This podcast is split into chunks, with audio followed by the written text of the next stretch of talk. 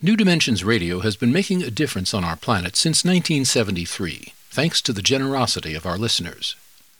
You too can help make a difference with a tax-deductible donation or membership. Please visit our website, newdimensions.org, and just click the donate button. We at New Dimensions thank you for your support.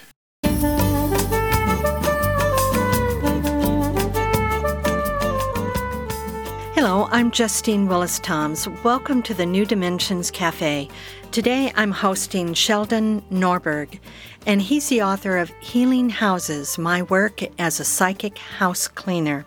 Sheldon, welcome to the New Dimensions Cafe. Thanks, Justine. It's great to be here. It's great to have you. Well, just what exactly is psychic house cleaning? What do you mean by that? Psychic is kind of a broad term. It absorbs intuition and clairvoyance and energy healing. It's using the mind to do healing. In my work, I'm using my intuitive faculty as well as the inferences or reports from my clients to understand what's going on energetically with a person's living space or office or wherever I'm working. I'm trying to gather information about the events that have taken place there and the emotional charges that I am able to feel and sense going through a house and using internal meditative techniques of imagery and concentration to shift those patterns, interrupt patterns, wash those patterns until the vibrational feeling of that space has distinctly changed and moved toward a, a lighter, more refreshing, cleaner, grounded, comforting feeling. What are some of the issues that people might have who seek you out and seek your services? Well, uh, lately I've been working with a lot of people who can't sell their homes for one reason or another. You're saying it's not just the economy? Yeah, it's more than that. I had known a very good friend of one of my very good friends, and they had been trying to sell their house for about 18 months. We'd met several times. I said, well, you know, maybe I should go up there and do it. And they're like, oh, no, there's, you know, we don't need anything like that. Oh, yeah, no, it's just not sitting. And they had bought another house and broken ground on building it and had the whole thing going, and they could not sell this house. And finally, they're like, okay, you know, why don't you come over here? And, and I go over there, and their house is beautiful up on the top of the hill in San Rafael, and they'd already knocked the price back 10%. I was like, wow, how, how, can you not be selling this house in this market? Mean, this was eight years ago. And I had them fill out my form and found out that his father had been living with them for several years in the downstairs in-law unit, and he had died there. He came on one day to find that he had a heart attack and died in his chair. Both he and his two sons and his wife, you know, loved their father as part of their family. And this had happened about three years prior to this, and still that room, it, it, you know, they'd cleaned it up, and it was kind of a extra family room, but they didn't really go down there very much. And you know, appeared to me to still be holding the charge from his father and the relationship of the whole family to having lost a very close loved one. And I did a bunch of work on that you know particular issue, and you know the house turned around and sold two weeks later. You know, for me, it was like so chokingly obvious. I'm like, okay, you know, you wouldn't think, you know, that just because some member of your family died in your house, that it would feel weird to other people.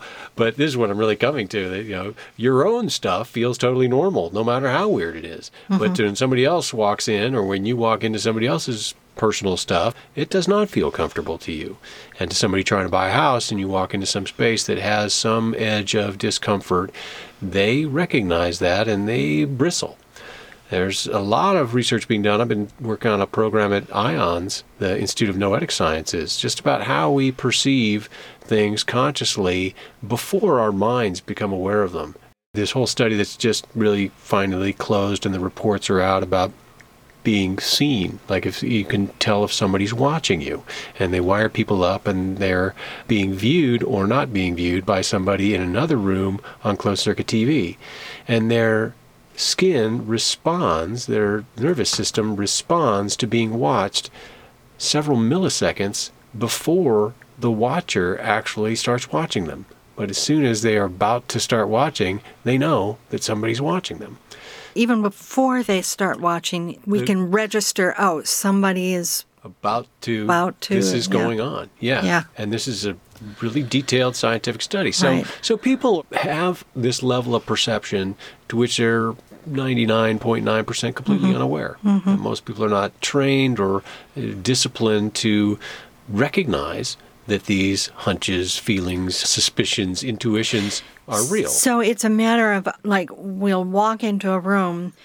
and we'll have an initial kind of feeling about it. But then our brain kind of kicks in and we start chattering and, and we don't even recognize that we had this feeling Right. because we, override it so often. Is wouldn't you That- say? That's exactly it. And if it is disturbing to you, you then rationalize it or mask it when, you know, oh, that can't be, you know, oh, that mm-hmm. can't be. And, and, you know, three months later, like, I knew something was going Yeah, on there. right, right. And, and we don't really kind of draw these conclusions and we don't really know what the charge that we put on a space Mm-hmm. is or the charge that was there before us.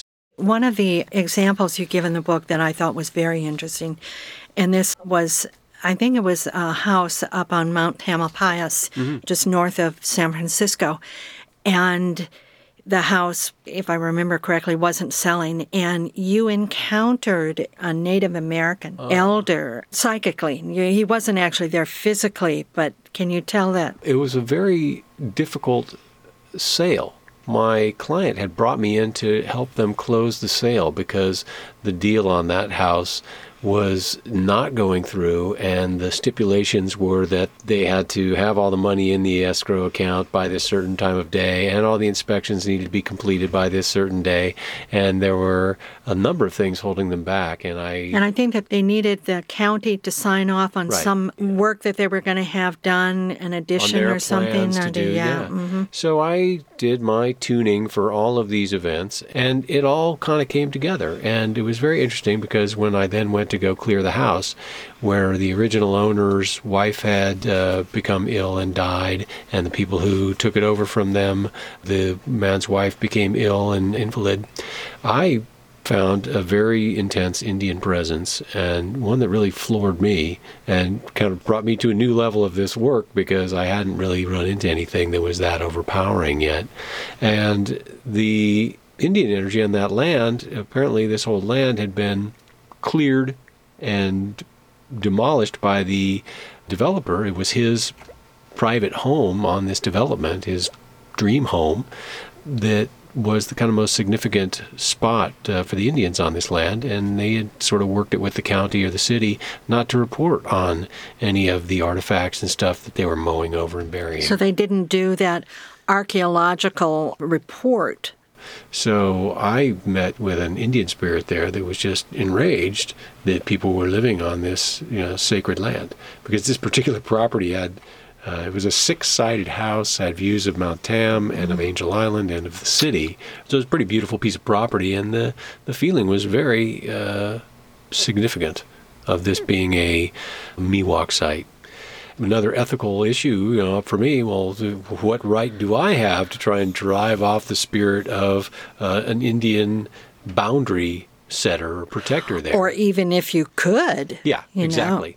So my job became negotiating with him for here we are in the 21st century, and we would like you to have your outpost here, but these people are going to be living here in this house, and can we come to some sort of agreement that they should Right. recognize what they were living with there?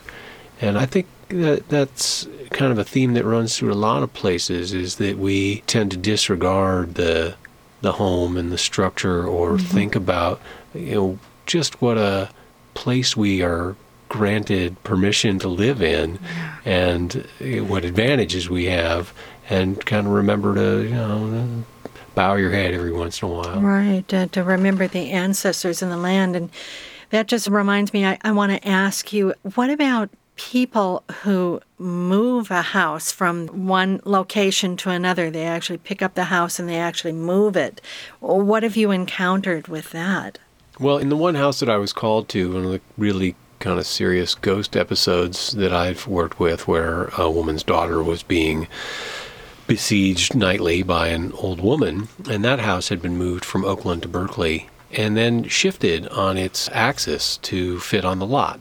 So if you're familiar with Joshua trees and the way that they are unable to be moved because they have to be in 360 degree alignment to exactly where they were magnetically in order to survive.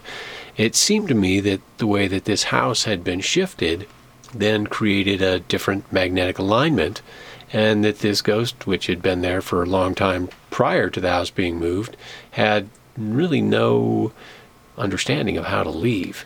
And it was like disoriented, huh? Yeah, and it had attached itself to some other entity energy, and it was causing a real problem for my client. Her daughter's waking up at three in the morning every morning, screaming that this you know woman's in in her room and come and get in bed with her. And she started to have manifest some really strange behaviors and precognitive ability that was really disturbing to mm-hmm. my uh, client. And when I met with that spirit, it was really had a difficulty figuring out where it was and how to channel it out of their space. But after we did that, that whole period ended and her daughter went back to sleep in her room and everything went away. Yeah. yeah. So it's kind of a matter of, you know, meeting what's there. And, you know, what I'm looking at these days is how do we, in building our living spaces, sacralize what we're doing?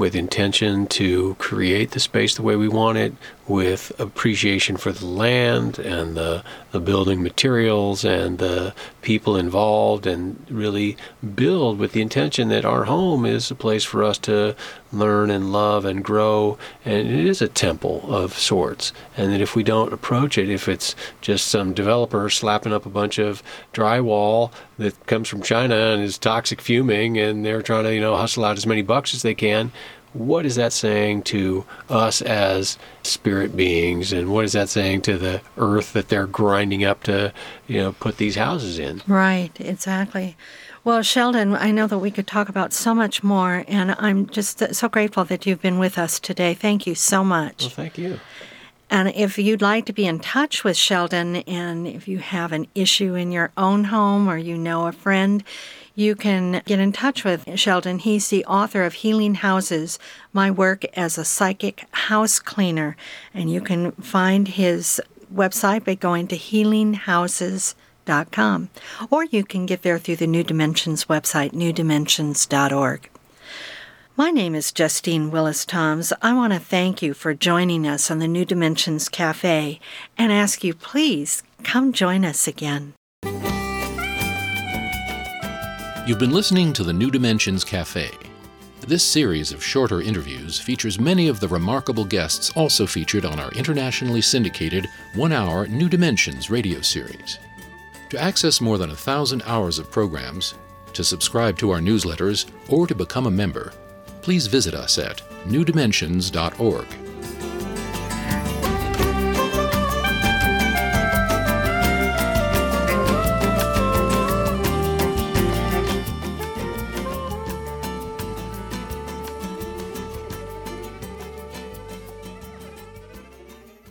New Dimensions Radio has been making a difference on our planet since 1973, thanks to the generosity of our listeners. You too can help make a difference with a tax-deductible donation or membership. Please visit our website, newdimensions.org, and just click the Donate button. We at New Dimensions thank you for your support.